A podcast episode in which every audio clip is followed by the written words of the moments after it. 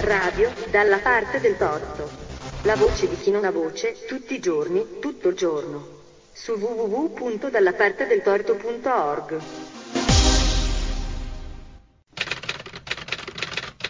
L'editoriale di Gianluca Lanzi.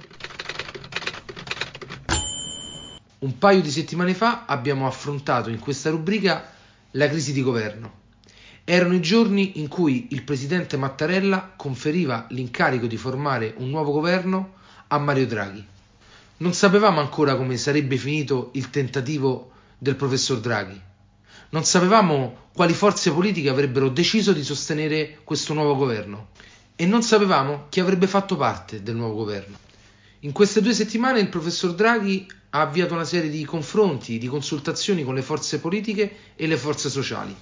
Da questi incontri Draghi è uscito rafforzato e ha potuto sciogliere positivamente la riserva. La scorsa settimana quindi il governo Draghi ha giurato e tra mercoledì e giovedì scorso ha ottenuto la fiducia del Senato e della Camera.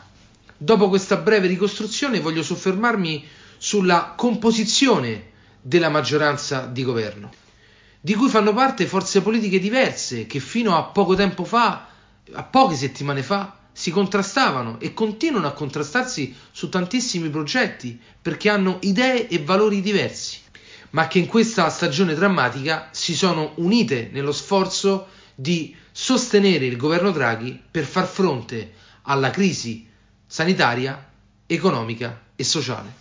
Le differenze esistenti tra le forze politiche che fanno parte della maggioranza non possono essere cancellate, è chiaro, ma è importante per il bene dell'Italia che ci sia il tentativo leale, sincero, concreto di andare oltre queste differenze per garantire al governo Draghi la stabilità necessaria e utile a ottenere i risultati sperati nel contrasto alla pandemia, nell'attuazione del piano vaccinale e nel rilancio della nostra economia.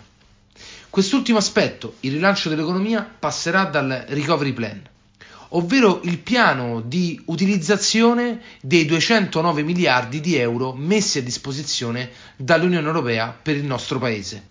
A proposito di Unione Europea e di Europa, c'è un passaggio del discorso programmatico pronunciato in Senato da Mario Draghi che mi ha particolarmente convinto e che vi voglio leggere.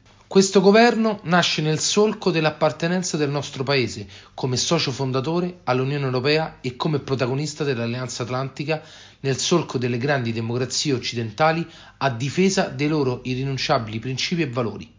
Sostenere questo governo significa condividere l'irreversibilità della scelta dell'euro, significa condividere la prospettiva di un'Unione Europea sempre più integrata che approderà a un bilancio pubblico comune capace di sostenere i paesi nei periodi di recessione.